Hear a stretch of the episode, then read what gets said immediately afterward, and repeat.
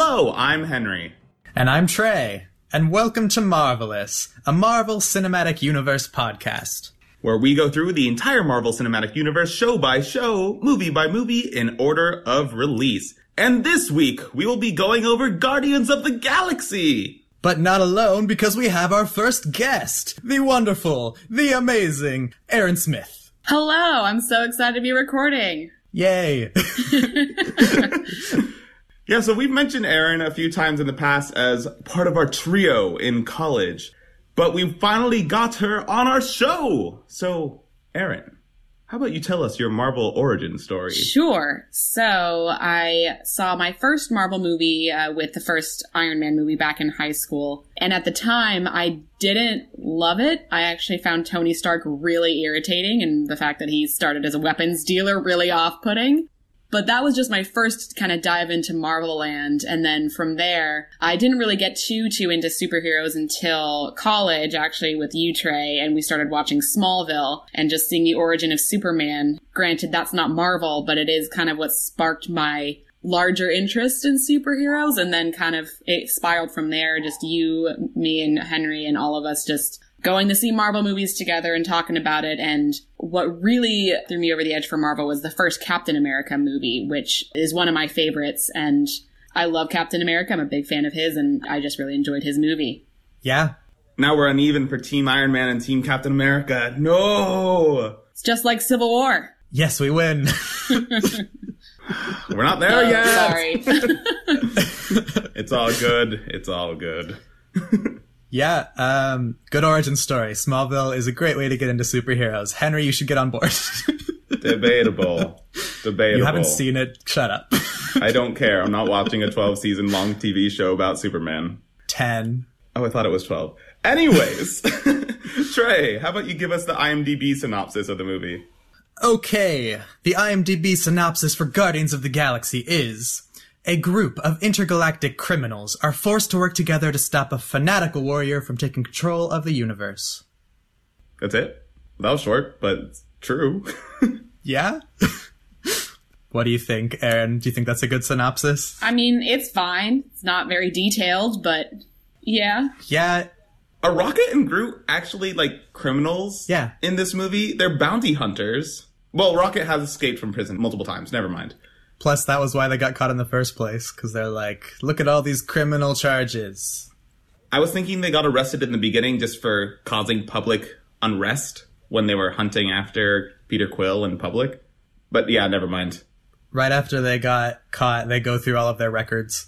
And I'm guessing you guys didn't pause the screen, but they showed like the digital records that they have, and they had like 15 counts of breaking out of prison, theft, like stuff like that. I have before, but I didn't this time. Yeah. But I do really appreciate that scene, especially because they say that Peter Quill has a universal translator, which is really important for movies set in space. Because I never like the idea of, oh, everyone in space speaks English, apparently. Yeah, I like that too, and I wrote down a couple things about that scene, but I feel like we should wait till we get there. we should. So to give some context for the movie, since this is the first space side movie, there's not all that much to say because it's a completely new territory. It doesn't really harken back to any of the previous films all that much. The only real bit of context that there is is that we have the collector again in this movie who was in an after credit scene of Thor 2 when he was receiving the Aether from the Asgardians, which is kind of funny because the Asgardians gave it to him because they didn't want two Infinity Stones on Asgard. But in this movie, they put the two Infinity Stones together in the collector's collection. Yeah, I mean, the Aether's not even mentioned in this movie, but theoretically it's somewhere in his collection, so it's definitely curious.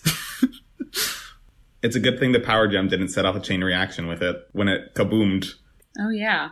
It must have been its casing. Yeah. I'm sure he took care of it. So, Aaron, what were your first thoughts the very first time you watched this movie?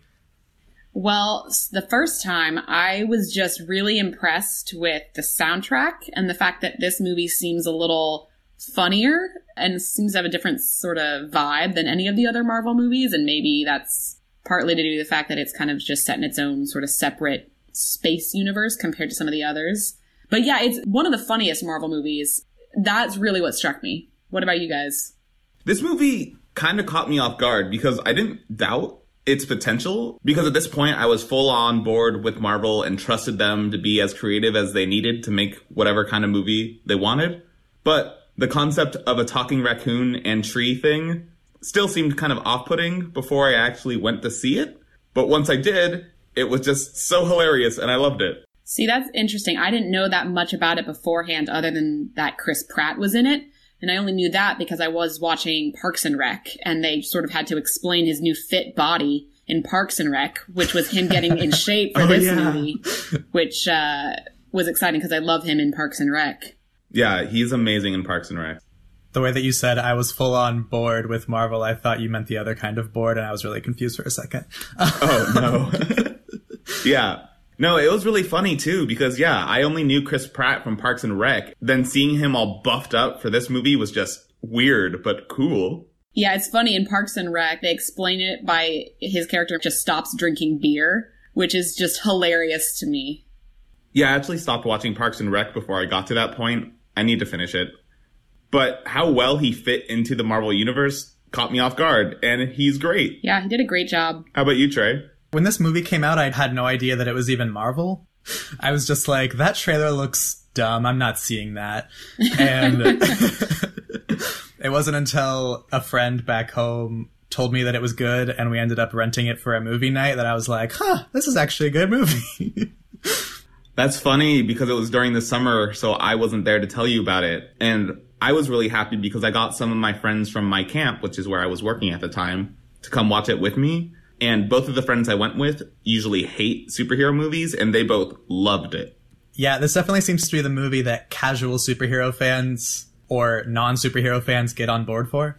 Yeah, and just to give a little bit more info about when this movie came out, it made so much money, like 800 million or something. Something like that. Yeah, as this weird space crazy movie about a talking raccoon and tree and that guy from Parks and Rec. It's amazing that Marvel was able to pull this off. Where does that place it in the hierarchy of how much Marvel movies have each made? I mean, now or back then? I mean, I guess either one. I'm curious back then, but Because back then, Avengers was at the top, and then it was Iron Man 3, and then Winter Soldier. Wait, Winter Soldier didn't make that much, did it? I don't think it made as much as Guardians of the Galaxy. I'm not sure, but there's four billion dollar makers now. Both Avengers movies, Iron Man 3 and Civil War, oh, five, and Black Panther. So it's not up there, but at the time this was huge, especially for an unknown property, And I think Thor Ragnarok just beat the first one. probably. And Spider Man did as well. Oh yeah. Spider-Man didn't beat a billion, did it? No, That's what happens when you have two reboots. it doesn't break a billion. Yeah, that movie deserved to, to do better than it did, even though it did really well. Yeah. It's also funny because this is the first thing I ever saw Chris Pratt in, because this was before I watched Parks and Rec. And Oh, really? oh yeah, I didn't know that. yeah, yeah, because Aaron, you got Trey into Parks and Rec, right? Uh, I've tried several times. she tried and I was like, ew, no, go away. And then eventually I watched it anyway and ended up loving it after like a season. So, but I didn't even like Chris Pratt in this movie at first. What? I mean, he was He's Star Lord. okay. I thought Chris Pratt was the most overrated thing ever because I saw him in this and I saw him in Jurassic World, which I hated. And I was like, why do people like him so much? Blah, blah, blah. And then I watched Parks and Rec, and after that, I was like, oh, I love him now.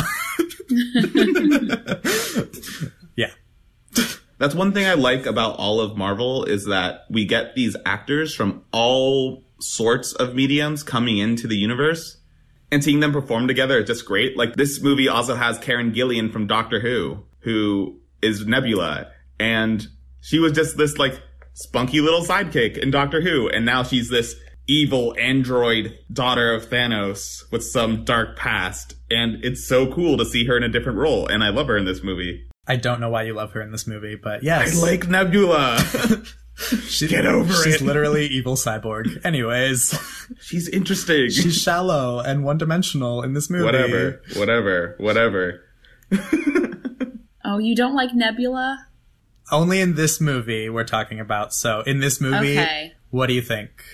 I find her position more sympathetic, but I don't have strong feelings one way or the other. I don't dislike her. I've never been a fan of the whole evil cyborg. Like, she's very much one note. Like, I am just evil. So She's literally the same thing as Gamora, just didn't switch sides yet. They're both people robbed from their families, modified by Thanos. you see a lot of Gamora's depth with her wanting to actually save the world and turning on Thanos and all this stuff. And Nebula's just like, I don't care if the world dies. I won't be part of it. I don't care. I'll kill you. I don't care. I'm evil. That's all you see of Nebula. They're not the same. She's doing literally anything to escape Thanos. You get hints at their relationship because you see Gamora describe her relationship with both Thanos and Ronan. And then you hear Thanos describe Gamora as his favorite daughter, and you see Nebula kind of react a little bit to that. So they don't unpack her character too, too much, but you get hints of where she's coming from. I agree. You, Yeah. you do get hints of she is a jealous person who is doing evil. A jealous person is doing evil. Anyway, so we can get into the rest of the movie. How about what are your thoughts now? I think it's still really good. After seeing all the other comedies that Marvel's come out with today and comparing it to this one, I really like that this one, even though it's a comedy, it still balances depth and emotion with the comedy because I feel like in the moments where bad things happen, they allow you to digest it emotionally instead of off putting it with a joke, which some other ones do. Thor Ragnarok. Hey, It's okay. I still like those movies. It's just like a minor flaw that I have with them. But yes, that is how I feel. Aaron, what about you? I mean, I'm biased. This is one of my top three favorite Marvel movies. I enjoy watching it. It makes me laugh every time. And I just love the soundtrack. I have my own Spotify playlist from like Awesome Mix Volume 1. Um, and I also combine it with, you know, Awesome Mix Volume 2 from the second movie. And it's just fantastic. It makes me happy to watch this film and it's a thorough plot. It sort of has a very concrete middle, beginning, or beginning, middle, and end. It, you know, ties up all the loose ends. It's well done. It's clean and it's enjoyable to watch. yeah. For sure. Quick side note, we talked about how well the movie did, but we can also mention that the album for the movie did super well too, and all these older songs spiked in iTunes, Yeah. which was hilarious and awesome. An interesting side note, when you asked me to come on the podcast for this episode, I looked up some of the music and how they came up with it. And every single song in the first Guardians of the Galaxy is from the 1970s, with the exception of two. I think it's I Want You Back by the Jackson Five and Ain't No Mountain High Enough, which are both from the 60s. But it's like fits within the timeline that Guardians would have taken place, obviously, but it's good that the movie, or the producers at least stuck with the setting that the movie was taking place in. Exactly. Marvel's always been really great about the timeline and making sure they don't mess up with that. And as far as my opinions of the movie are now is yeah, I still love it. It's still a great movie. like you guys said, it definitely holds up really well. For sure. So I guess we should get into the movie. So I guess the first thing that we should talk about is just the opening scene of Peter as a child witnessing his mom die, which is really upsetting. Yeah. it's kind of hurt to watch. I love that this comedy just like starts you on a super sad note too.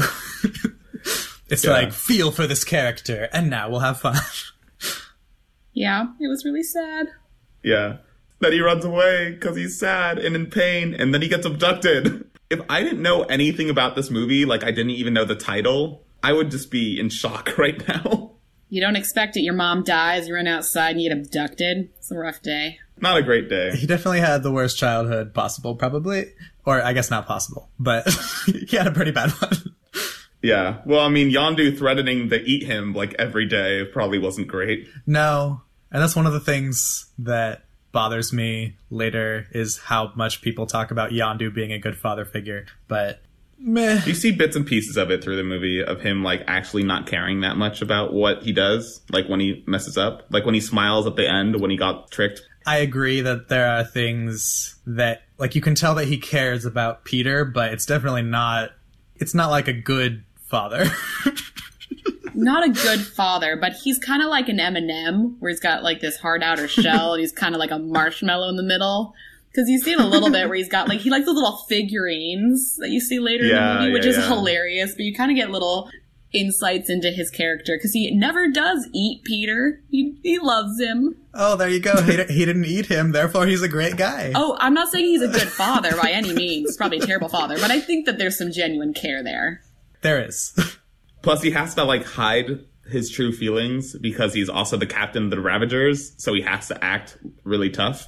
yeah. Anyways, I like how when we get to the present and we have our first scene with Peter Quill as Star Lord on a planet searching for the Infinity Stone. It starts really dark and ominous, and then he puts on his music and just starts dancing and kicking the little like rat dinosaurs. And then the title screen comes up, and you're like, "Oh, so this is what we're doing." Yeah, I love that so much. It perfectly sets the mood for the entire film. And it's just like, we're fun, we're cool. Moving on. Yeah. And they timed it really well too, because there's a scene where it looks like Chris Pratt is like singing part of the song. So that was also very well done, the way that they sort of incorporated that. Yeah, when he's using the rat dinosaur thing as a mic. yeah. I hope they were playing the music while he was filming that so he could really get into it. but yeah, like the other thing that this scene really sets up well is Star Lord's equipment. So like you see his rocket boots and his like gravity grenade thingy. So you see that he has lots of cool tech, but he doesn't really use it all that well. what do you mean he doesn't use it all that well? He doesn't use the rocket boots very well. Why? The first time he used the rocket boots, he's like almost gonna fall. And then the next time he like tumbles away when he uses them from a laying down position. Yeah, but I don't think that was a reflection of he can't use it well. I think that was uh I'm in a hurry. I don't know. Not the first time. What happened then? He could barely use the rocket boots. He was like about to fall. Okay. Anyways, yeah, he has cool gadgets. And also we see Korath have no idea who Peter Quill is, especially when he goes by his name Star Lord, which is super silly and I like that the movie points out how silly it is. It is. And before Korath comes in, though, I actually wanted to talk about the power gem because we see it in this, like, laser casing on this random abandoned planet. And both Korath and Peter and Yondu as well all just apparently just learned where this was and came here to get it all at the same time. And I'm like, how did this stone get here? And why didn't anybody ever know that it was here before or come to get it before this one moment? Well, Quill and Yondu found out together, and then Quill was just betraying Yondu. But Korath, I don't know. When watching it the first time, it seemed like an alarm was being set off, and that's why Korath knew to come. But that doesn't make sense. yeah, every other time I've watched this movie, I thought that Korath was there to defend him from taking it, but now I realize his spaceship landed because he was trying to get the stone for Ronan, which is a completely different thing. I don't think it's that unreasonable that they both found out from the same source. I mean, we don't know how they found out or why. I don't know. It's just like it's very sudden, and I feel like it's like one flaw the film has where they could have shown why they both know to come here at this moment. That's a good point, but I think it's probably one of those small plot holes where you have to like do the suspended disbelief for the sake of the movie to be a cohesive plot.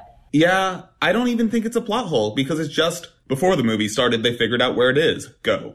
I wouldn't necessarily call it a plot hole. I just feel like it's something they could have easily explained and given cause to why this is all happening now.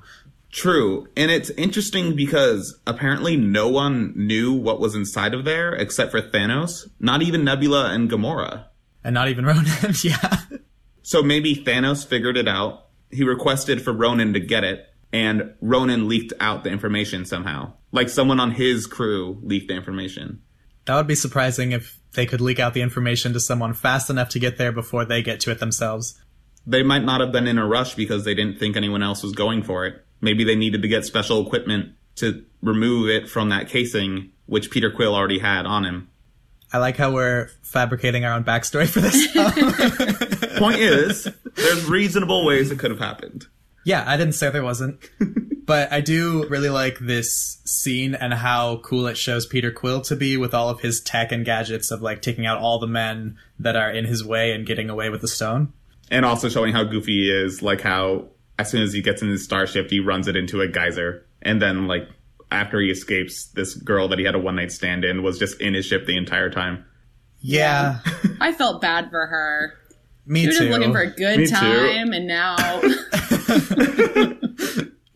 She seemed pretty chill about it later. she did. He was a douche, though. He forgot her name and that she was there. and that she was there. They were probably trashed on some alien drugs and alcohol and had no idea what was going on. Yeah, At least he was honest. that's true. it was definitely funny, though it was hard for me to take it in and not feel like it was him being misogynist. I definitely got that vibe a little bit, but eh. Yeah. So this is the first movie that we have with morally gray heroes. Like he isn't a like it is. It is That's- not. It is no not way. Iron Man. Iron Man. Iron Man, weapons dealer man. you attacked right now. Okay, that's not what I meant. What I meant is Iron Man. For one, he started arm dealing. He was doing it for the government. He was in the right, even though he was doing it for money. It might seem morally gray, but I mean, this guy literally does crimes and has been arrested and doesn't care about breaking the law. Is what I meant. I can see where you guys are coming from, but he wasn't a criminal. He wasn't breaking laws until he started being a vigilante and using his Iron Man suit for good. As opposed to Peter Quill, who's a thief who's been arrested multiple times and stuff like that, to the point where some Nova Corps soldiers just know him casually. I mean, at the end of the day, though, Quill isn't trying to hurt people. He's just stealing, whereas Iron Man was actively selling weapons that kill people. He thought he was selling weapons to the American government to be used for good, and as soon as he figured out they weren't, he stopped immediately. And Yeah. That could be a whole other political discussion, but he's still in the sale of weapons which kill people. We should have had you on for Iron Man 1 and 2 because we talked all about this. Yeah. Anyways, on your point, I wanted to say that regardless of if he's a criminal or not, I think there's a difference between being a criminal and doing that to survive and how you treat people and women. Those are like different things. Yeah. So, anyways, we leave the planet.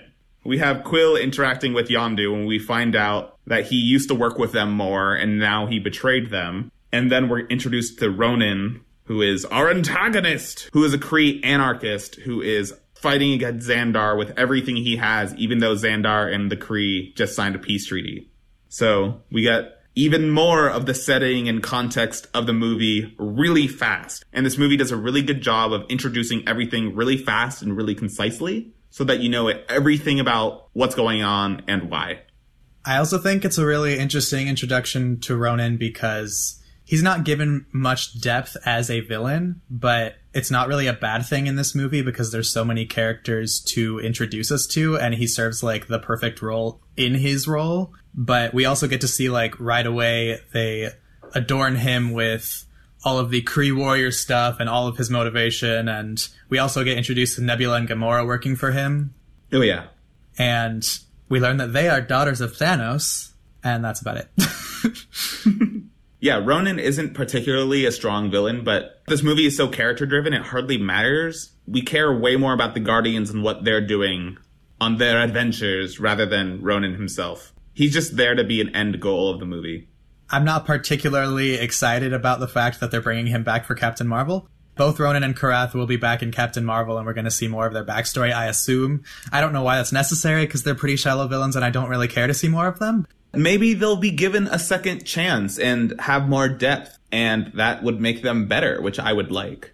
I don't see a reason to do that, but maybe it'll be amazing, and I'll be like, well, fine. Don't be such a pessimist. But on the thought about Ronan, though, I think it's pretty clear throughout the movie that like the big bad is Thanos, and that Ronan is just sort of here for this singular arc of this movie, which is fine. He serves his purpose. Yeah. Yeah, He's also ridiculously strong since he's able to handle an Infinity Stone, indeed. which surprises me that a single Kree warrior could do. I mean, I'm assuming he's the best of the best. He also could be modified, but I don't know. yeah, I guess even like an optimal Kree warrior is still a mortal race, so it surprises me that he can handle it, but I don't know. Maybe I just don't know enough about the Kree. Yeah, no, I totally agree with you. Yeah, so then we come to the action on Xandar where we get to meet Rocket and Groot. and Rocket's just mocking everyone in sight. Including Stan Lee in his cameo as an old man creeping on a younger lady. To be honest, I don't know if it's creeping on her, but Rocket sees it that way. Yeah.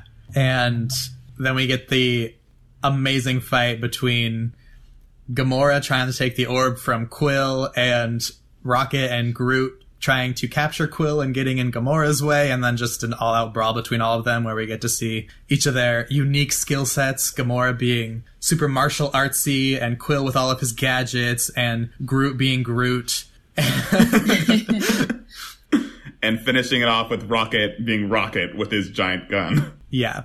Like I was saying before, they do such a great job of very quickly introducing us to these characters and their personalities and their motivations. Like Rocket and Groot just want money. Gamora will do anything to get the orb, and Quill just wants to be free.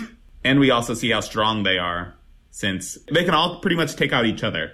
Yeah, it's a pretty fantastic scene. Yeah, it was funny. I will say it made me so sad when Gamora starts like hacking at Groot. I know he's fine, but I was like, leave Groot alone. I know, he's such a gentle giant. Yeah. Sometimes. Sometimes. Sometimes. And then we come to the uh, the exposition scene of having them all pass while explaining who they are. And I'm sorry, now that I've seen Suicide Squad, every time I see this scene, it just reminds me of Suicide Squad. Yeah, because it's inspired it. Probably. But it was done right. yeah. Exactly. It's because they have a very similar exposition scene in Suicide Squad, but it's before you meet anyone, so it's just like, let's explain who all of these characters are in a very bad way that you don't care. Uh. Yeah, and this is so much better. And it's still funny. Yeah, and I personally don't think this exposition scene was necessary since we already met all of them, but it is what it is. It revealed the universal translator, and that's important to me. And I did like that they explained that Gamora was basically born and bred to be a human weapon. She wasn't born to be. She was kidnapped or as a child. kidnapped and then basically manufactured to become a human weapon. Yeah, because like although Nebula looks way more like an android, Gamora was also surgically changed.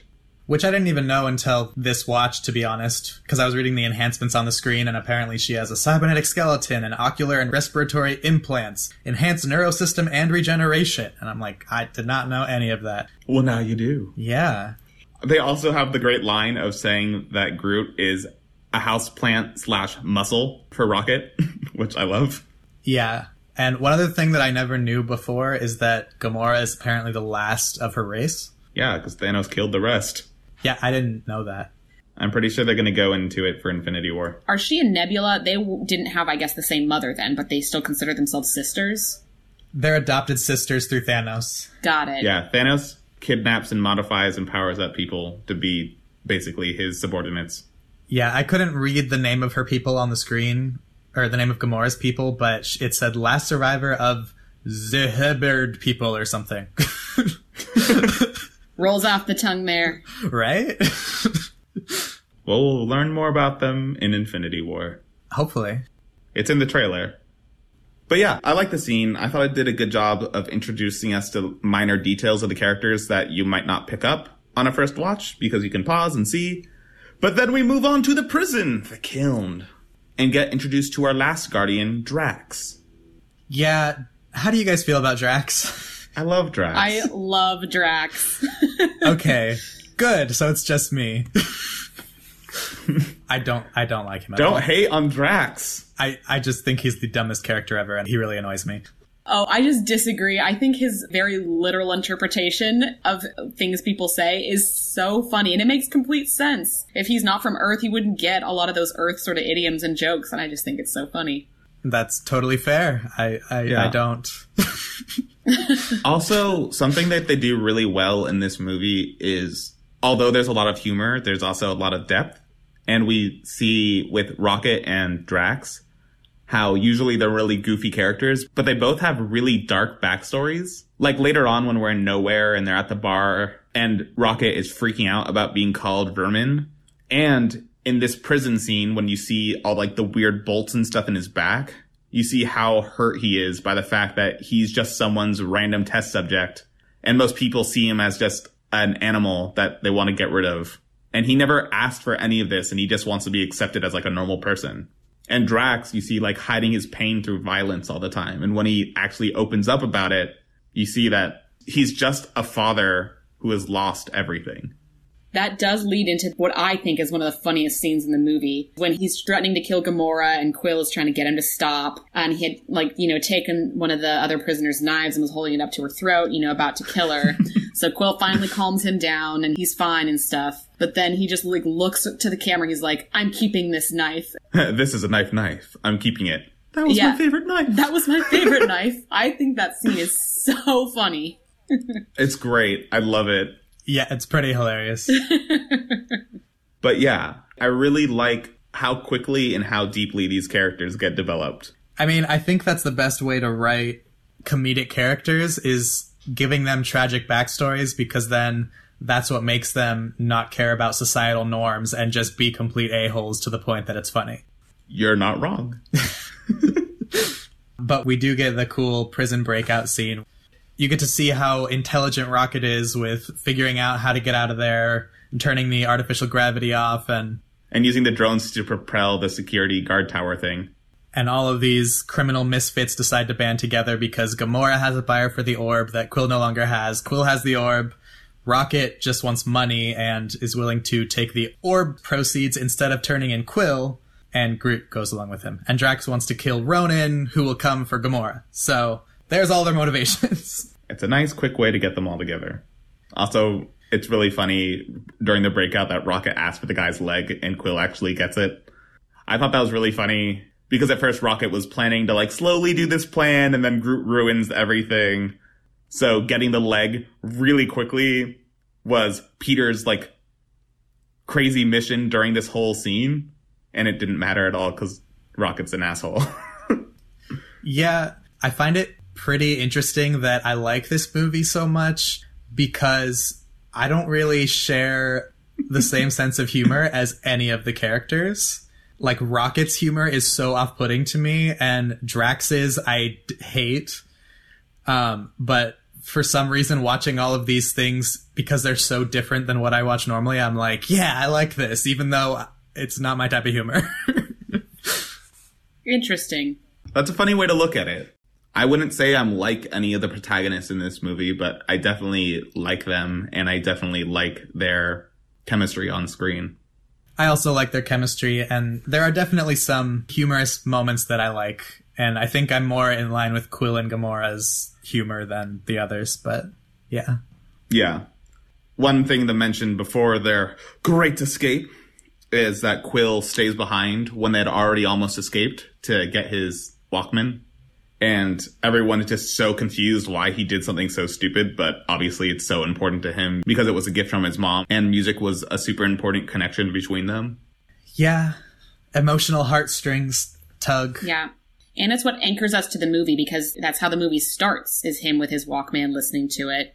It sort of gives his character and the whole movie some of the emotional depth. So it makes sense that he goes after it. Yeah. Yeah. And I think, can we just go into best innovation now? Because the soundtrack is mine. And Sure. it's exactly like around what Aaron just said. I really like the way the soundtrack is used to amplify the plot and the character backstory and like emotions and the tie between Quill and his mom, and also elevate the whole mood of the film into like this fun journey that it takes us on. That's the most unique thing that I think this movie brought to the forefront, and it was done really well. Yeah, and even beyond the classic music, the actual theme of the Guardians of the Galaxy is just really well done, and I like that music a lot. Yeah. I don't know if you want to go into your best innovations as well. I mean, I can do mine because mine is just the setting, just everything with space, everything with how wacky and crazy this world is, is amazing. And being a Marvel fan now versus then, it seems crazy to me that we were once stuck on only Earth, and finally being free of that limitation is great.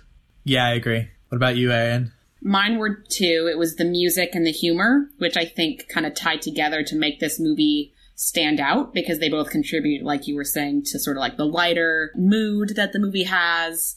The music is truly unique. None of the other Marvel movies really have anything that comes close. And then, yeah, the sense of humor. It just, it's refreshing and it's fun. I feel like I should mention one more thing that's kind of important is just females in this movie being a new innovation because before this movie, the only real protagonist we had that was a woman was Black Widow. We had other major characters like Pepper and Peggy and Maria Hill, but no one has compared to Gamora. We also have a villain in Nebula, even though there's that villain in Iron Man 3. I don't even remember her name because she's forgettable because they kill her in five seconds. This is the first movie that really opens up female main characters in Marvel. Do you mean like a female fighter? Because I'm thinking Peggy Carter was a pretty strong sort of female role, but she was also ultimately one of more of a side character. And then a lot of the other women are sort of love interests like Jane or Pepper. Yeah, I mean a main character, a fighter, a hero, or villain. Peggy also was more of a one and done kind of character. Sure, she's in Captain America 2, and later on she got her own TV show, but I'm only talking about movies right now. It just isn't the same in my eyes as Gamora and Nebula. And this is just the start because next movie we get Scarlet Witch and more and more and more. Yeah, I agree. Besides Black Widow, who is, but even Black Widow is more of a side character early on. Exactly. I agree. And this is the movie that really brings women to the forefront way more. And also has them in roles of power more like Nova Prime is a woman. I agree about Gamora. I don't agree about Nebula. so saying women for this movie is a little questionable to me, but yes, there is at least one strong woman. it's mainly Gamora being the main one, but I want to point out Nebula since she is more of an anti-hero, not just a pure villain. And she's in more movies after this one. And not as an old person with Alzheimer's. Fair. Anyways, before we got into this, uh, anyways, before we got into this whole offshoot conversation about our best innovations in this movie, I did want to talk about how Yondu and Quill talk about how Quill is afraid of going back to Earth because he makes it clear that Quill could go back to Earth anytime he wanted to. He has his own spaceship. He knows how to get there. He's just afraid of going back to Earth and doesn't really care all that much because this is the world he knows now. And all of his connections to Earth are just gone because the only thing connecting him to Earth was his mom, who's now dead. He didn't have any friends, or we don't know about that, but he was bullied. I'm not sure about his relationship with his grandpa, but he probably doesn't care that much, and his grandpa's probably dead by now since it's been 26 years. Anyways, I just like that they explain why he never went back to Earth. Did they actually explain it? Because I think you can read into it everything you just said, but I never had that thought until you just said it. I think that's the reason why they have that conversation in the movie. What conversation? Yondu saying that Quill's afraid of going to Earth. Well, based on what you just said, I agree, though I think it might also be tied to a fear thing, the same way that he hasn't opened his mom's gift until now, because that was where he lost his mom and he hasn't been back there since that day, and he also has no other ties there. Yeah, I agree. So, the next scene we come to in the movie is the big cameo from Thanos, which is the first real appearance we've had from him ever. Does this count as a cameo? It's like an actual like scene and conversation. I don't know. I've seen people call it a cameo because he's not actually like a main. I don't know. I think they're like Thanos has had more cameos than Stan Lee at this point, which is not real, but. yeah, I mean, I guess he could, but I mean, you see him like video chatting with Ronan later on in the movie. Also, like he's not in the movie all that much, and his ominous presence hangs over the whole thing. So I wouldn't say it's just a cameo. That wasn't the point of my statement. Sure, yes, whatever, not a cameo. My point being that he's like the overarching big bad, but this is the first actual appearance he's had aside from his short cameo at the end of Avengers being like Actually, I think he just smiled. Cuz his minion was like to confront the humans is to court death and Thanos smiles. And that's it. Yeah, yeah, you're right. So, yeah, this is his first like real engagement in any sort of plot. And I like him calling Ronan a child. And he cares nothing about his little desire to destroy an entire planet. Yeah. Yeah. I will say I was upon first watching this movie because I never read any of the comics, so I don't know anything about Thanos. I understand that he's supposed to be sort of like this big, intimidating figure, but I'm, as a first time viewer, not clear exactly how powerful or threatening he is. I guess in this movie, it makes it unclear just how threatening and powerful Thanos actually is. Yeah, it's actually pretty funny that like he never leaves the chair the entire movie. And there was the whole meme of when will he finally leave the chair? It's impressive that he can be as intimidating as he is while only sitting down. Right, because at this stage, what does he really have? Yeah, we really don't know what his power set is at the moment, but they do say in this movie when Ronan decides to betray Thanos that Ronan is going against the most powerful being in the universe. So apparently that's a big title, but that's Yeah. what that's Thanos' title. But they say that, but I'm not seeing anything to back that claim up. That's the thing. I know. I have no idea. Yeah. We should note that we're recording this before Infinity War, so we haven't actually seen his big powers yet. Yeah. But that's why it's a whole lot to live up to, because they're definitely saying that he is the biggest person ever. Yeah, and I'm really hoping in Infinity War they show a significant amount of his powers before he gets any of the stones so that you know why people are so afraid of him. Yeah. I mean, I'm sure they'll at least show him getting a stone and using his powers to get a stone, so there's at least something. Yeah. Well, unless he already has one, I guess. Well, anyways, listeners of the podcast will already know what we think about this. Since we're recording this early because we're gonna rush out our Infinity War episode as fast as possible, which again, you already know because you've probably listened to it. Anyways, our heroes go to Knowhere in order to get to the Collector because he is the one who's going to buy the Infinity Stone. Which is interesting because we don't really know what his motivations are for collecting all the Infinity Stones. It could just be literally he's the collector, he wants to collect everything, but we see that he's a really evil person and has slaves and collects life forms, including, I believe, a dark elf from Thor the Dark World. And maybe he wants to use them for some villainous actions and maybe not. He just wants them. I don't know. I feel like collecting all the Infinity Stones is a really dangerous thing to do because you're going to be the target of a lot of bad people, especially Thanos. Yeah. But then theoretically, you would have the power to defend yourself. Yeah, but most people can't wield them. This is true. Fair. But the collector is some ancient being, so he probably could.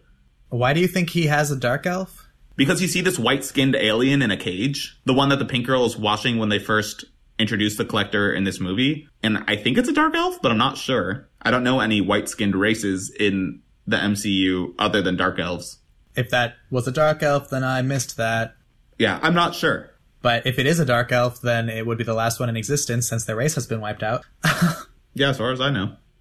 Backtracking a step, I did want to touch on Knowhere itself because Gamora describes it as the severed head of an ancient celestial being that they are mining for its rare resources. And I would love to know this backstory because we don't know that much about celestial beings in this universe. And I'm like, are they gods? Are they just like very large beings? Apparently you can kill one. This is hard to talk about without having seen Infinity War because we don't know if they're going to be introduced yet or not. Probably not.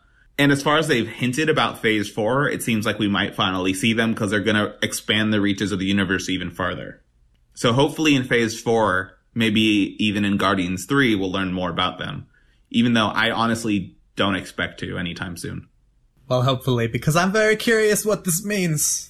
Anyways, like I was saying before, we get more information about the tragic past of Rocket and Drax in this scene before they get to the collector. We also get an example of Groot being a gentle giant when he gives a flower to one of the children in Knowhere. We also have Drax calling Ronan there to fight him, disregarding the rest of the Guardians.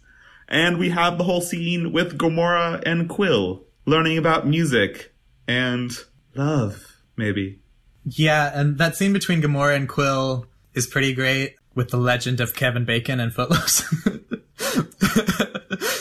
So I've never actually seen Footloose, but I know what it's about.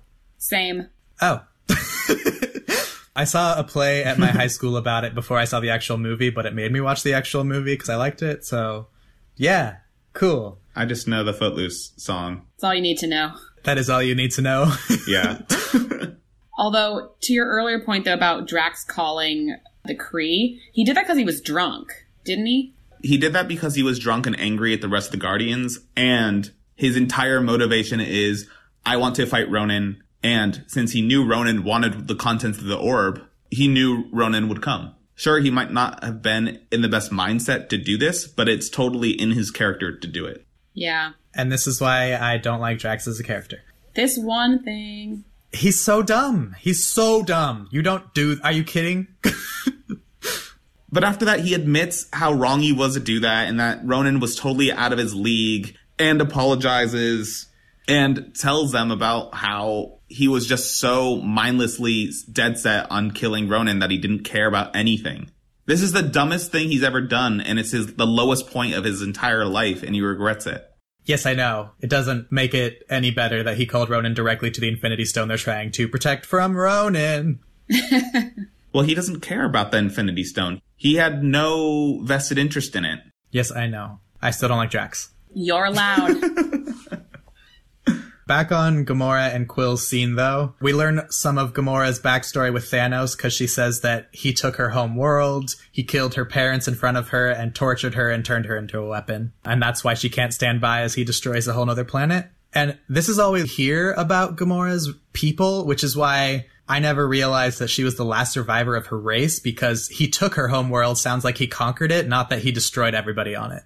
Yeah, it wasn't made clear. Well, unless you paused earlier in the movie and saw that little last survivor of this this race. Yeah, yeah, yeah. I, what I meant was it wasn't blatantly specified Yeah. for a casual viewer. Uh, and I also love the part where Quill like makes a move and she essentially does a badass move and she's like, "No, I will not be one of those wenches who succumb to your pelvic sorcery." And he's like, no, this is like actual love. Yeah, but I really love that line, pelvic sorcery. yeah. I love that scene though because it looks like they're about to make out and she just completely just turns it around. She's like, no. yeah. also, to get into another one of our segments of, well, that's a stretch. I don't understand why everyone in space is so confused by the concept of MP3 players and music. Like, Gamora is so confused by the Walkman and dancing and music, and it's odd. So every time any alien is so mystified by Peter Quill's magical device from Earth, I just don't get it. It seems silly to me. Seems silly that other races wouldn't have discovered or liked music. music seems so fundamental to literally everything that yes, I think that's a huge stretch But you say that as an earthling. How is it fundamental? Because it's just based on a sense that we have. Life forms will like looking at light. Life forms will like listening to things. Life forms will like tasting interesting things. I think it is inherently weird that apparently no other alien species in Guardians of the Galaxy knows anything about music or cares. I mean, that's how Earthlings are. Other races might not care about interesting musical sounds. I don't know. I feel like I think of like Star Wars and like the Cantina song, like, and any other space themed thing I can think of. Like, music was something that any aliens would appreciate. And them not caring in this universe just seems weird. And it just seems like it's kind of forced for gags with Peter Quill. And one of the reasons why this is my That's a Stretch is it's really hard to make a That's a Stretch for this movie because everything's so goofy and zany that you can't take it very seriously. So this is the only thing that wigs me out. Yeah. Really? See, that didn't bother me because I can just do it as suspended disbelief, where, because like what you were just saying, I feel like that's personifying a very human sort of enjoyment of music and applying it to everything. To me, it would make sense that it, not all things that happen on Earth are things that other aliens would enjoy. That's an, a small issue with me where I could just be suspended disbelief. It's a pretty minor thing in my eyes, but if I have to give a that's a stretch award to anything, that's what I would give it to in this movie. See, what I would give it to is probably when they actually try to escape from the prison. It just seems way too easy to me that Groot's able to just kind of like get that. I don't remember what the first item he needed was, but it was that battery, I think. Yeah, it was a battery. It seems strange and outlandish to me that a high max security prison would have a fundamental piece of their system accessible That was just a power supply. They just needed it to power the wristband that the guards used that Gamora got. Yes, I don't think it's that weird for them to have like a battery around to power a device in the prison that you have to like reach 20 feet up in the air to get. But if it's enough to sort of like shut down a big chunk of the prison, to me that seems like a pretty crucial design flaw. Like you wouldn't want anything even remotely sensitive to be accessible in sort of like that prison area. It seems like you'd put it in a separate place. I mean, I think that the whole general prison for all these different species is a design flaw in itself because like you can tell that Groot can do way more just like he's a walking weapon. so I, Yeah. I don't think this place was designed to hold him. No. That's fair. And also, again, it's just a battery. What they really needed was the security clearance from the guard's armband, which it's the guard's fault for losing it. And then Rocket's genius of being able to hack the system once he got into the guard tower. Okay, fine. All right. I yield. I yield. Trey, do you have one?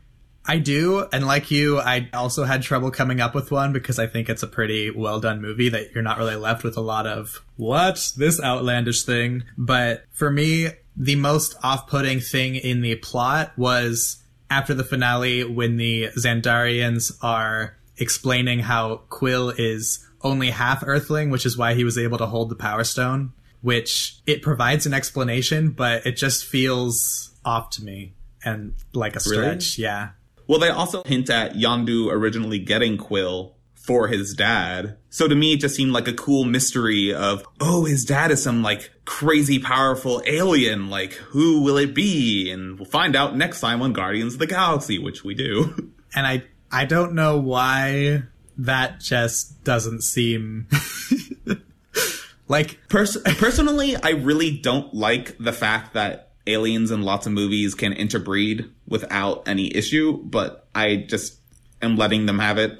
yeah, I think the whole half breed thing is a stretch to me in general. Like every time they're like, "Oh, well, the reason you're special is because you're half this other species." I just don't like that as a device. Also because it's completely illogical, but like w- being able to breed between two species, but yeah, Well, I don't want to go into Guardians 2, but they do explain it decently well there. Yeah, I'm not talking about this specific case, but in general, that's why I don't like the idea.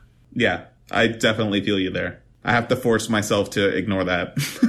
Yeah. but that's mine.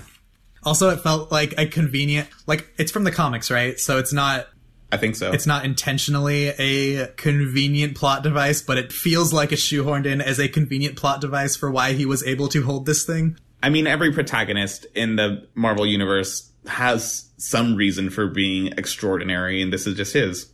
Gamora was modified. Quill is half alien. Iron Man uses a suit. Captain America has a drug. Hulk had a drug. Thor is a god. That's just his thing. Yeah, but I think that the way the movie is set up, it doesn't seem like he has a thing until the very end when they're like, by the way, the reason you could hold this is that you're special.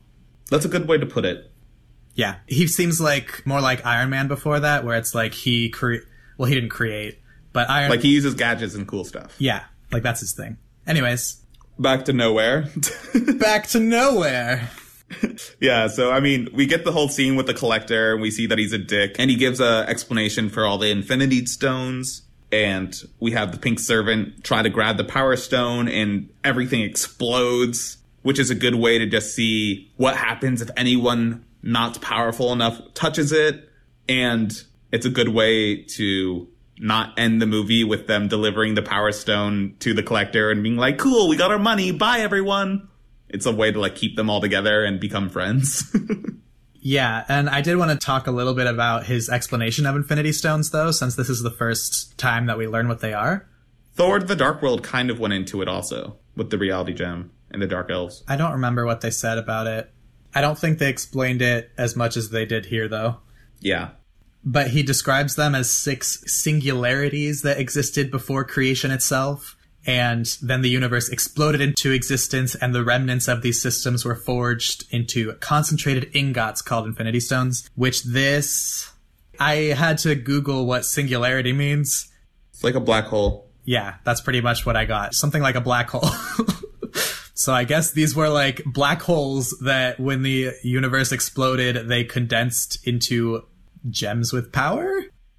Yeah, it doesn't really make sense. The entire concept of a black hole condensing doesn't make sense since, okay, for a little physics lesson, a black hole isn't actually the thing sucking in everything. A black hole is just like the event horizon, which is the area outside of a singularity where light can't escape. So that sphere around the singularity is a black hole because you can't see anything out of it because light can't escape. So the singularity is just a single point. There is no volume, just one point inside of a black hole.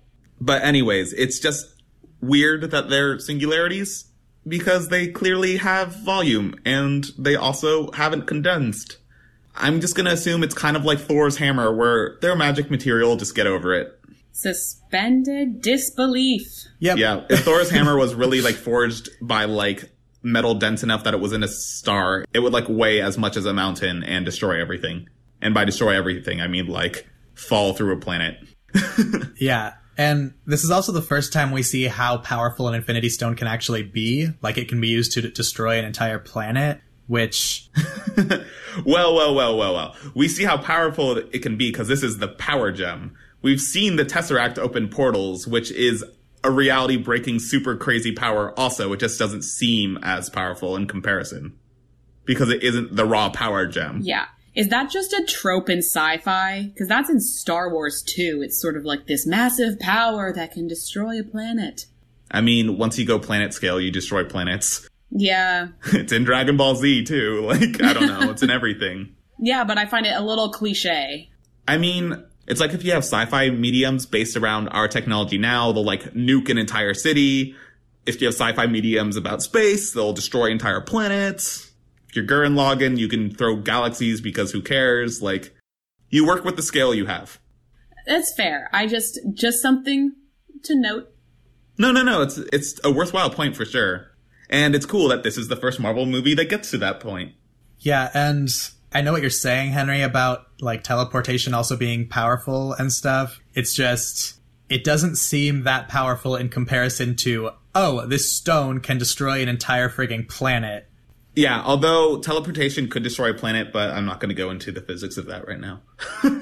But it's also interesting looking back that I didn't know that this was a Marvel movie, and like a lot of people that I talked to after I got into Marvel were like, "Really, Guardians of the Galaxy is part of that?" Because it's like straight up the explanation and first instance of an Infinity Stone that's so tied into the actual overall arch, but it's like, oh, it is a Marvel movie. I don't know. Well, yeah, and that's what's really cool about Marvel movies because that's why it's a cinematic universe, not a series of sequels and like spin-offs or whatever you want to call it, like Star Wars.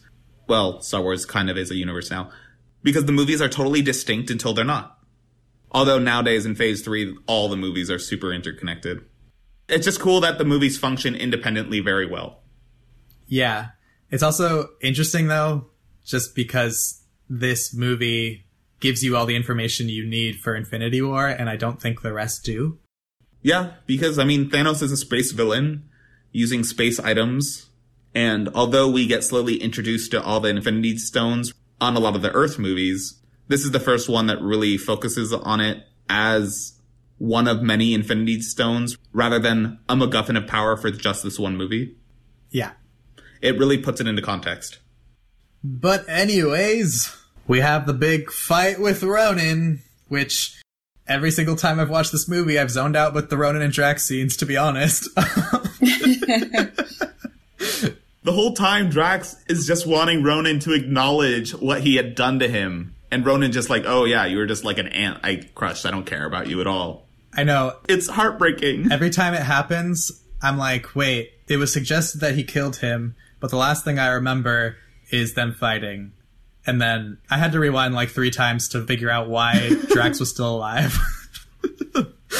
Yeah. Good guy Groot saving the day. yeah. But we also get Nebula blowing up Gamora's ship and blasting her into space and getting the Infinity Stone for Ronan, while Quill has to be a hero and leave his pod and put his mask on her, essentially putting himself at risk slash sacrificing himself, even though he paved a way for him to not die potentially. Yeah. yeah. This irritates me. Why? Why? Number one, it just seems unrealistic that they would A, survive this, but B, it's also like the damsel in distress. even if she's like a badass strong woman like Gamora, it's just sort of like the man has to come in and save her, which is fine sometimes. It's just like I feel like it happens a lot in Marvel, including with Black Widow at times, and it's just like motherfucker, like come on. this is definitely true, and this is why we wanted to have you on board because we definitely wanted to have the female perspective instead of just two dudes talking. Yeah, and I felt the same way. But to be fair, we don't know about Gamora's species if she's more capable of surviving space longer, because clearly she did survive, and if her modifications changed that any further. Yeah, I'm also confused of if this is supposed to be the same thing as if someone's just in normal space, because in normal movies, it looks way different than what's happening to them. And like people die like right away, and I'm like, what is happening? Is this the same? A lot of normal movies do a bad job of showing what vacuums actually do to people. yeah, I think in space it actually takes you like three to five minutes to actually die. It's something like that. Yeah, you can survive longer than you think. Okay. If I remember correctly, how they made it look, like with his eyes getting really bloodshot and stuff, is accurate. But I don't remember. I mean, they show like crystallizing of the skin and weird things that only have I've seen in this movie. Basically, all like the gases get sucked out of your body, and like the water from your blood, also, I think. I don't know. yeah, this is another thing that I was like, they say that he'll die in seconds, but he's not. But it's another thing that you can attribute to his alien heritage, which is why they survived, because she's not human and he is half alien. Which, yeah, blah. Yeah. Yeah, it's it's kind of odd. And then Yondu arriving in the nick of time. Well, Yondu was there. He also knew where they were. He found out from the broker that they were going to the collector, and then Quill was just hoping he was actually there. Actually, I think they mentioned Yondu arriving beforehand. Yeah, Yondu showed up. Yeah. So he did know that Yondu was there, but it was not a given that Yondu would be able to save him in time. But that part's not the best, but for the rest of the fight, it's really cool. The graphics are really well done. I do like how it shows how creative the crew can be, and I also like how it shows how powerful Ronan is, how Ronan just entirely outclasses Drax. Poor Drax. Drax now learned his lesson and has found friends. But yeah, after that, we move on to Yondu's ship. Rocket, Groot, and Drax catch up after their little gag about the bomb. And we have the Guardians finally deciding to give a shit for once. And this scene's really funny, but it's also like really dark because Rocket's like, you're asking us to die.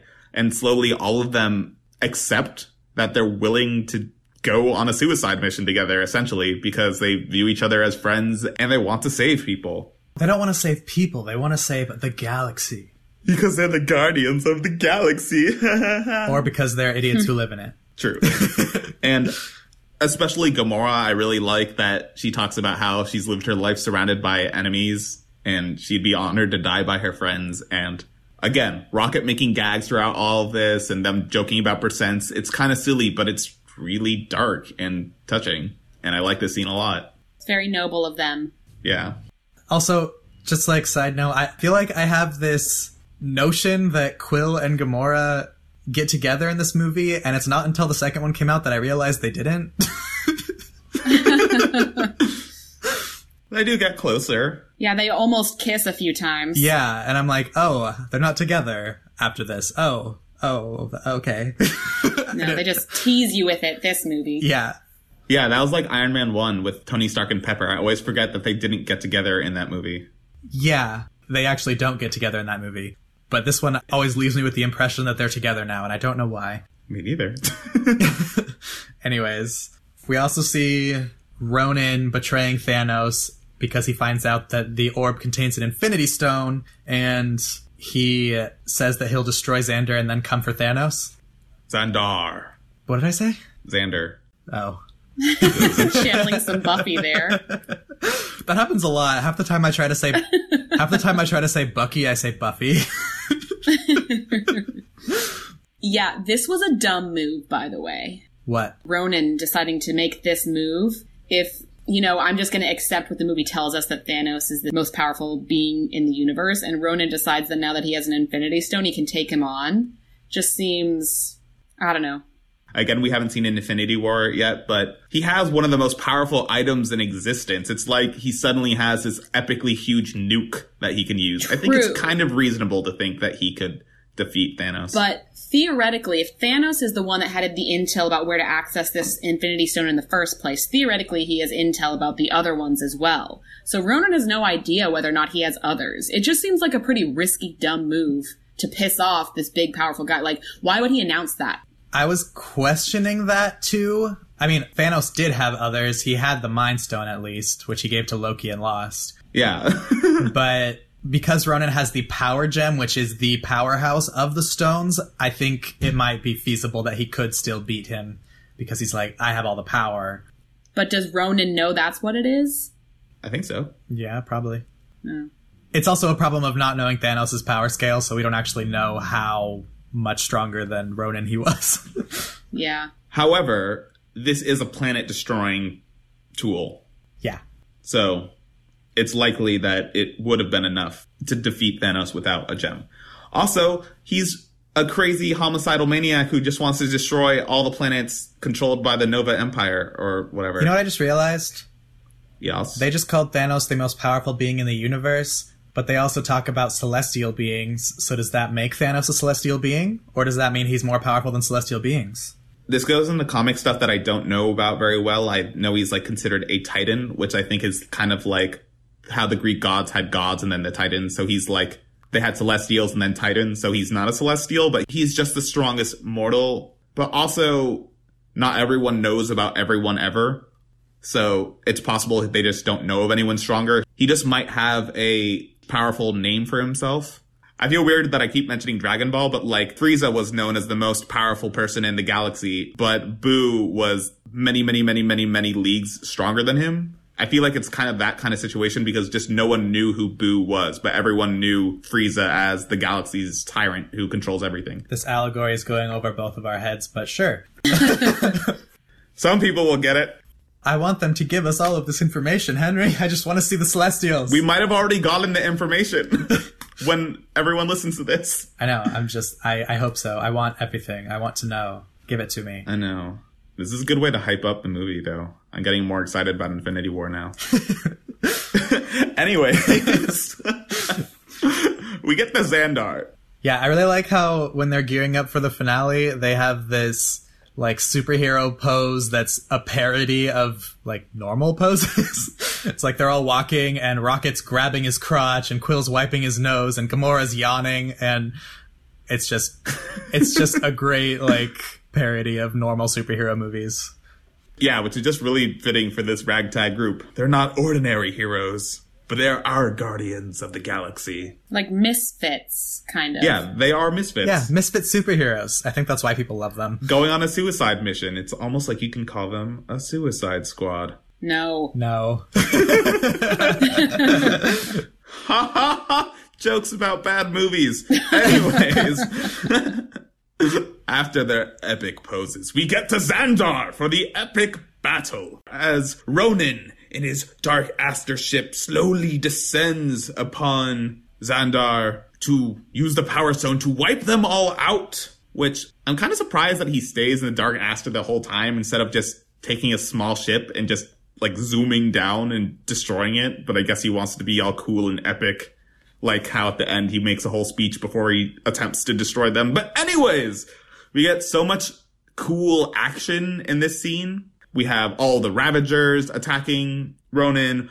We have the Nova Corps making a giant blockade of their ships. And for whatever reason, I just really love that blockade. It just seems amazing. It just seems like such cool sci-fi tech. It is really cool how each ship like fits into the electric network that turns it into this force field.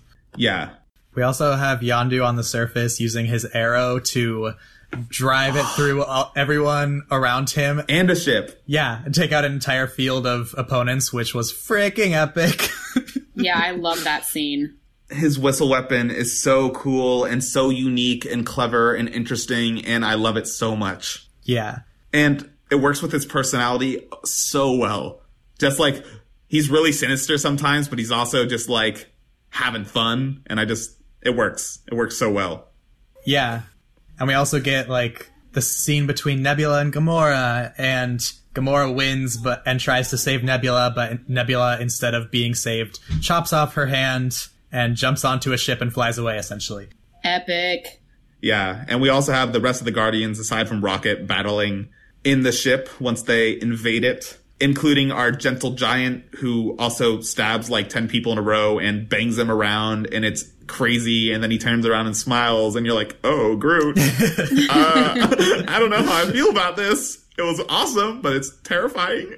Yeah, and I think they do a good job of hyping up the power scale of Ronan as the bad guy too, because they shoot him with like a freaking rocket launcher type thing, and it like doesn't do anything. yeah, that Hydron bomb thing. I don't remember exactly what it was called. yeah, And he just survives. But Rocket crashes into their ship to save them, and essentially Groot has to sacrifice himself by surrounding all of them and crashing to Earth. We are Groot. What a touching growth to his uh, vocabulary. It really is, though. Like, this whole movie does such a good job of having things that are kind of funny and silly, but they're really touching. Yep. like, Rocket's just crying and desperate in this scene. And especially because I feel like, you know, that's a whole group of misfit heroes, but arguably Groot is probably the biggest misfit because he doesn't really speak very much. All you really hear about him is through Rocket interpreting for him, and then you see him be the one to make this ultimate sacrifice and really save the day. And it is really heartwarming. Yeah. I'm also kind of confused why Rocket can understand him and others can't if he is meaning things, if Quill has a universal translator and stuff. That is an excellent point. I was just going to say that. yeah, there's also an interesting thing that I learned about the comics where the reason why Thor can understand and speak English is because he's actually speaking and understanding all tongue, which is just Asgardians or at least Thor is like kind of speaking all languages at all times so that everyone can understand what he's saying. So Thor might be able to understand Groot, which we might learn about in Infinity War once we see it. Maybe, but if a translator can't understand him, I don't really know why. I don't know why that's a thing. I don't know. It's just an interesting topic that people have brought up before. But yes, we land on the surface, which was Ronan's aim the whole time, even though his ship crashed. And we have the whole scene where Ronan's about to destroy everything and Quill just distracts him by dancing. okay, pausing on that though, Ronan's speech to the people of Xandar says, Behold, your guardians of the galaxy, what fruit have they wrought? When he's saying this, is he talking about Nova Corps, like, as the guardians of the galaxy? Is that who he was intending? Like, he's destroyed them all? I think he's specifying the Guardians now. Because he doesn't say the Nova Corps has fallen. He says, these are your Guardians, like all these people, like, laying about in pain. And they look like they failed.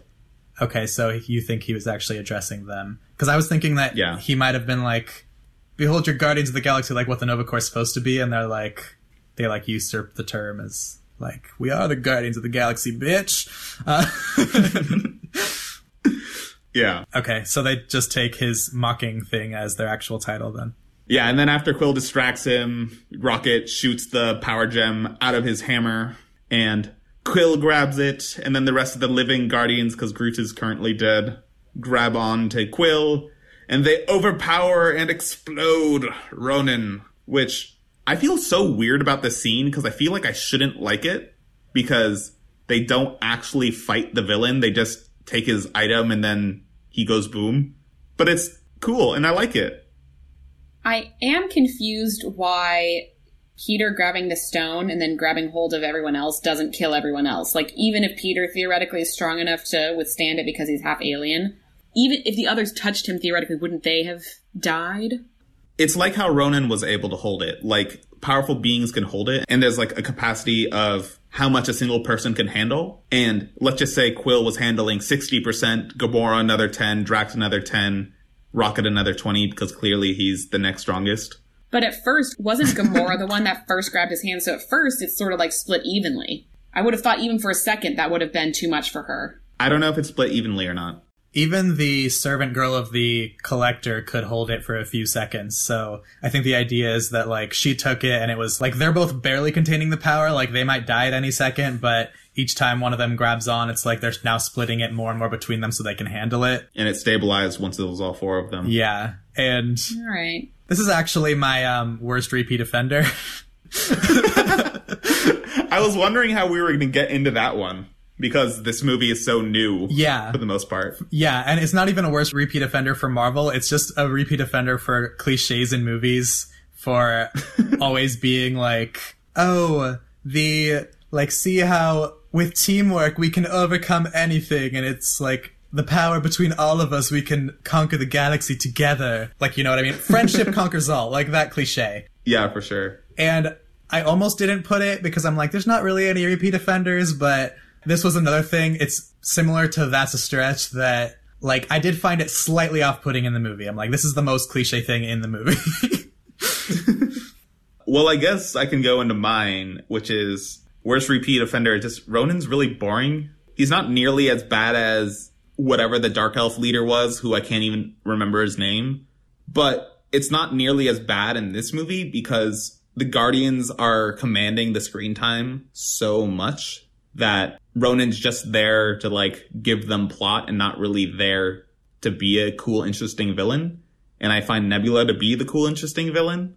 But I wish it was better. Yeah, that was my second choice, but I don't think it's actually a flaw of the movie because I think this movie was executed perfectly, even though the villain was as shallow as he was. Because that's all he needed to be to make this movie be as good as it was. If that makes sense. I think trying to give him more of a backstory probably would have inflated the movie too much.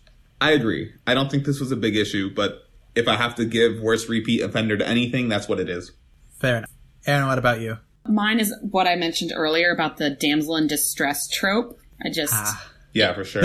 you know, it's great. I'm glad we're starting to see stronger women in movies, especially, you know, main character strong female roles but it just always seems that they somehow throw it in there where one of the male heroes has to kind of save the female and it's usually someone with like a romantic interest not always. It's not necessary for the plot i understand every now and then but like taken as a whole it's just like an annoying common plot pattern that i don't know why it still needs to be in so many movies. Yeah. Yeah, especially because in the fight on Knowhere, we have two Guardians being saved. We have Gamora being saved by Peter, and we have Drax being saved by Groot. And Gamora being saved by Peter is this huge deal and it takes up a lot of screen time and it's really damselly. Drax is pulled out by Groot. You don't know how much time has passed and you don't really talk about it. And to add on to that, it kind of bothers me how every single time there is a woman in a group, they have to make her a love interest for someone. It happens with Black Widow, it happens with Gamora, and those are the only two women we have so far. and every other woman was basically a love interest except for like very minor ones like Maria Hill. Yeah. And Nebula, who's the villain. Yeah. Semi villain. Well, she's definitely a villain in this movie. I mean, she's not the main one though. Overall, she's an anti-hero, but she is like on the bad side in this movie. She's not as great yet.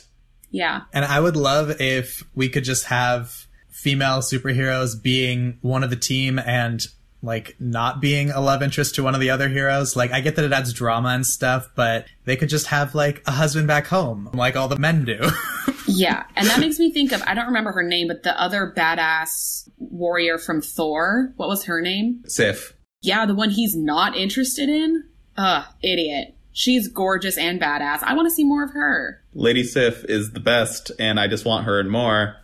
Yeah, and that was a huge flaw of her character too, because they reduced her to instead of having her just be a strong female warrior, she had to be in love with Thor, even though that never went anywhere. Yeah. It's even a problem in Agents of S.H.I.E.L.D. where she cameos and her plots revolve around love interest stuff again. Yep. it's really annoying. I know. She's so cool. so that's my answer. That's a good one for sure. Yeah, I really hope that's something they fix starting with Captain Marvel. I don't know if it is though, since there's going to be Marvel in that movie. Hopefully he'll die. Sorry. we'll have to wait and see. Yeah. But yes, the final fight is over. Rocket and Drax have a little moment with Rocket crying over Groot, and Drax pets him, and it's cute and sad. And I just want everyone to be happy though the little remnant of Groot that Rocket collected grows up into its own little Groot, which we see in one of the after credit scenes. Yeah, which apparently is like Groot's son instead of just Groot himself, which I never knew until James Gunn tweeted it recently. Like, that's not Groot. Groot's dead. That's his, like, son. Oh, okay. Yeah, I was unclear about that. Yeah. I think that's why he tweeted it out because people were unclear, so he specified. Which at first I was like, that seems like bad writing that we don't know that. But in this movie, since the actual son is like barely part of it, I don't think it could have been specified here. But it could have been better specified in the second one, which we haven't gotten to. Agreed. So, anyways, we get to all the wrapping up of the movie.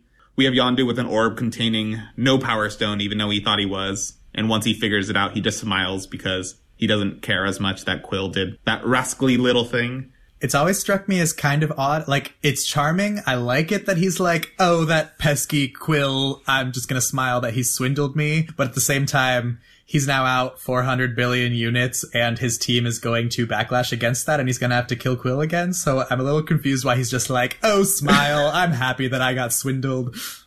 Cause that's his boy. Yeah, I was gonna say maybe that's like his father's pride, something like that. Yeah. It just seems a little weird. Yeah. We also find out that the Nova Corps is now going to protect the Power Stone on Xandar, and that the Nova Corps has rebuilt Peter Quill's ship for the Guardians of the Galaxy. Which, honestly, one of my potential items for that to stretch is how the hell did Peter Quill's item survive the crash? Like, his present from his mom with Awesome Mix 2 survived, crashing inside of the Dark Aster. Maybe he had it on him. he always saved it in there, and then they put it back in there for him. Oh, I honestly didn't really notice how much damage there was to his ship, so I don't know if that's a stretch. That's a good point, but I would assume it's a lot. But they did survive the crash, even though they were only being protected by a sphere of wood, Yeah. which is also ridiculous, but Yeah. whatever. That's movie logic. and their ship was surrounded by another ship, so it could have not had that much damage. I don't know. Anyways, it's really adorable when Star Lord opens the letter that he clearly had read before. How his mom says, You're the light of my life, my little Star Lord, which is really cute because now you know why he has the silly name. Yeah. Something I wanted to mention as well was that Drax says that Ronan was only a puppet and it's really Thanos that I need to kill. And Gamora's like, Oh shit, I just wanted to go away from Thanos. Why? Please, let me be free. Yeah, though I was also questioning it, like, because that would mean that Ronan was doing Thanos' bidding long before this power gem thing. Possibly. That was a bit confusing. Yeah, because I thought that it was just this, but now it seems like, huh. Now I'm not sure. Maybe that's information that'll be covered in Captain Marvel. Anyways, the after credit scenes that I already kind of hinted at, we have dancing baby Groot, who is hiding from Drax for some reason. See, Groot likes music and dancing. It's not just humans. yeah, but that was because he was listening to Peter's music, not because it's always like I don't know existed. Touche, but still, it's a natural biological thing that he does as an infant. I think you're saying that through your lens as an Earthling, but Whatever. and the other after credit scene is really funny because it's the last one before Avengers 2. And I don't really remember what I was expecting to see, but I guess I was expecting to see something epic setting up Avengers 2, this grand movie. But instead we got Howard the Duck, which is just this like super trolly character. I mean, we already got a setup of Avengers 2 at the end of Winter Soldier, so. Yeah, but maybe it could have been another one. But just the fact that it was Howard the Duck, this like joke of a character who's just like known to be an asshole, as the after credit scene instead, I think worked surprisingly well. Yeah, and it made everyone super interested in Howard the Duck, which was a movie that flopped in the 80s or something. Yeah, or something like that. um, yeah. And yeah, so I guess that's the end of the movie. So instead of character of the week where we choose who's your favorite side character or anyone other than the main character and the main villain, since we're having a team up movie, we're going to say who's our favorite member of the team. So, Aaron, want to lead us off? yes, I was having a tough time deciding between Drax and Groot. I feel like Groot is sort of like the go-to answer since he's sort of the gentle giant and he does save the day. But I just find Drax's dry humor so hilarious. So I would probably go with Groot, but I really enjoy Drax and he makes the movie for me. I feel like we have to acknowledge the nothing goes over my head. I would catch it joke since we didn't talk about that earlier, and it's amazing. It was excellent. He steals that guy's favorite knife. How dare he? Okay, I cannot believe that Drax made it to the top of your list. I did not know. That's just because you're a Drax hater, Trey. yeah, Wow, I had no idea. Drax hater, boo! Okay, I had no idea you liked him that much. Damn. Okay. I had forgotten until I started rewatching, and I was like, God, he's so funny. to some people, apparently. Um, Well, hater, who's your favorite? I'm gonna give it to Gamora since she's cool. Great explanation there. I can feel all of that passion behind your decision. I think Quill pretty much owns most of the movie since he's the main character, but I do find it hard to get past some of the more misogynistic elements. And Gamora, I just love how badass she is and the fact that we have not really gotten much of that except in the form of Black Widow. So I'm giving it to her. Cool. And I'll round us off with Rocket because Rocket was the hardest sell for me of a talking raccoon is one of the main characters of this movie. But once I finally saw him and he's this shit talking asshole who's a huge egomaniac, but also likes pranking people and just loves guns and going crazy, like he really surprised me by how much I liked him.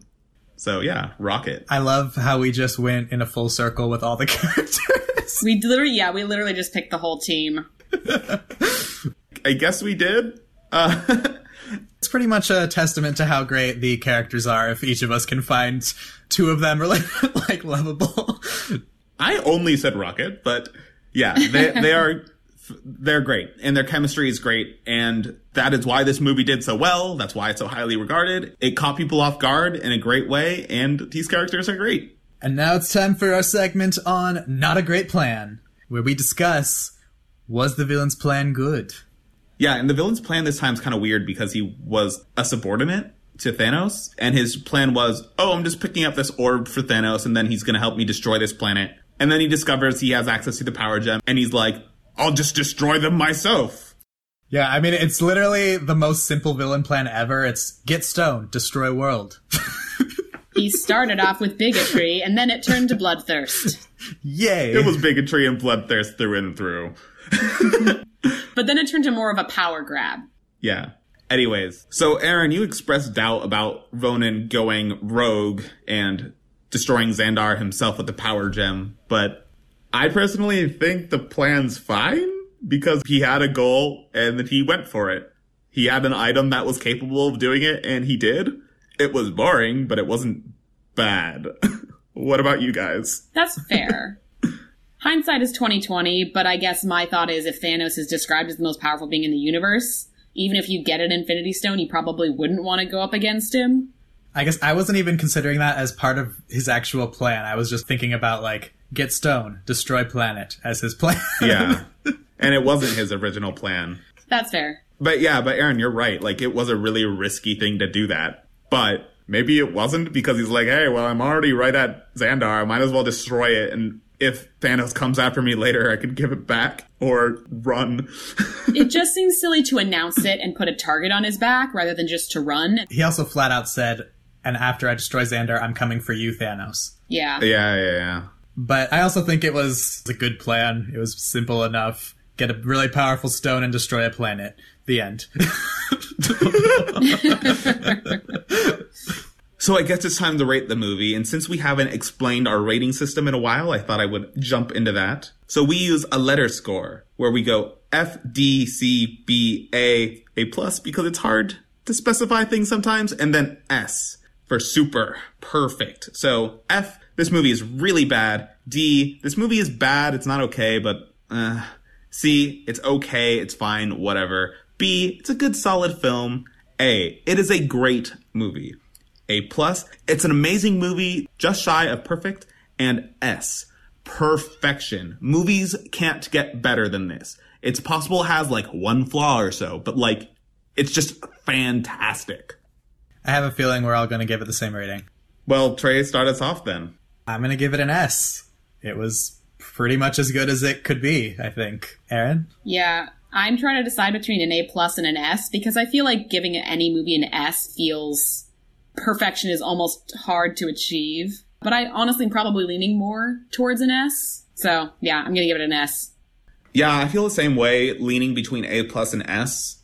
And for me, the characters are fantastic. The setting is super well done. The comedy is spot on. And the thing that really makes it or breaks it between an A plus and an S is how much did I like the plot? Like, was the plot actually satisfying to watch? And it really was. So, yeah, I'm gonna give it an S also. For a second there, I was worried you were going to give it an A plus, and I was going to be like, "I'm pretty sure you like this movie more than me," so that would be awkward. I feel weird throwing out that rating too much. You've only given it to Winter Soldier and Iron Man. Yeah, it's our highest tier. So the reason why I'm nervous about it is because I feel like Winter Soldier is better than Guardians of the Galaxy, but they're also very different, but they're also both great. So I love both movies. So it's just since there's a movie that I feel like is better, I always feel weird about it. But yeah, it's still an S in my book. Yeah, because I feel like if you have a comedy type movie, it can be perfectly executed and still not as good as this other one Yeah. that's also perfectly executed. So I think that's fine. Yes. Well, anyways, I guess that's the end of our episode. Aaron, thank you for joining us. Thank you for having me, even though I'm not really, you know, guest star. I'm not really star part. You are our guest star. Do not sell yourself short. Oh, thank you. So, Trey, where can they find us? You can find us on Facebook and Twitter at Marvelous MCU. You can find us on Instagram at Marvelous MCU Podcast, and you can send us an email at marvelousmcupodcast at gmail.com. And wherever you listen to the podcast, whether it's iTunes, YouTube, Spotify, if you like, rate, comment, subscribe, anything you can do to help share the podcast is a huge help. If you like our podcast and would like to support us, we also have a Patreon account, which we would greatly appreciate any donations as we are currently paying out of pocket for this. And we will be starting to do Patreon exclusive soon with Deadpool 2. So if you want to listen to that or support us, please donate. Even as much as a dollar is really appreciated. So thanks for listening to this podcast, and we hope you'll tune in next time for the first arc of season two of Agents of S.H.I.E.L.D., episodes one through 10.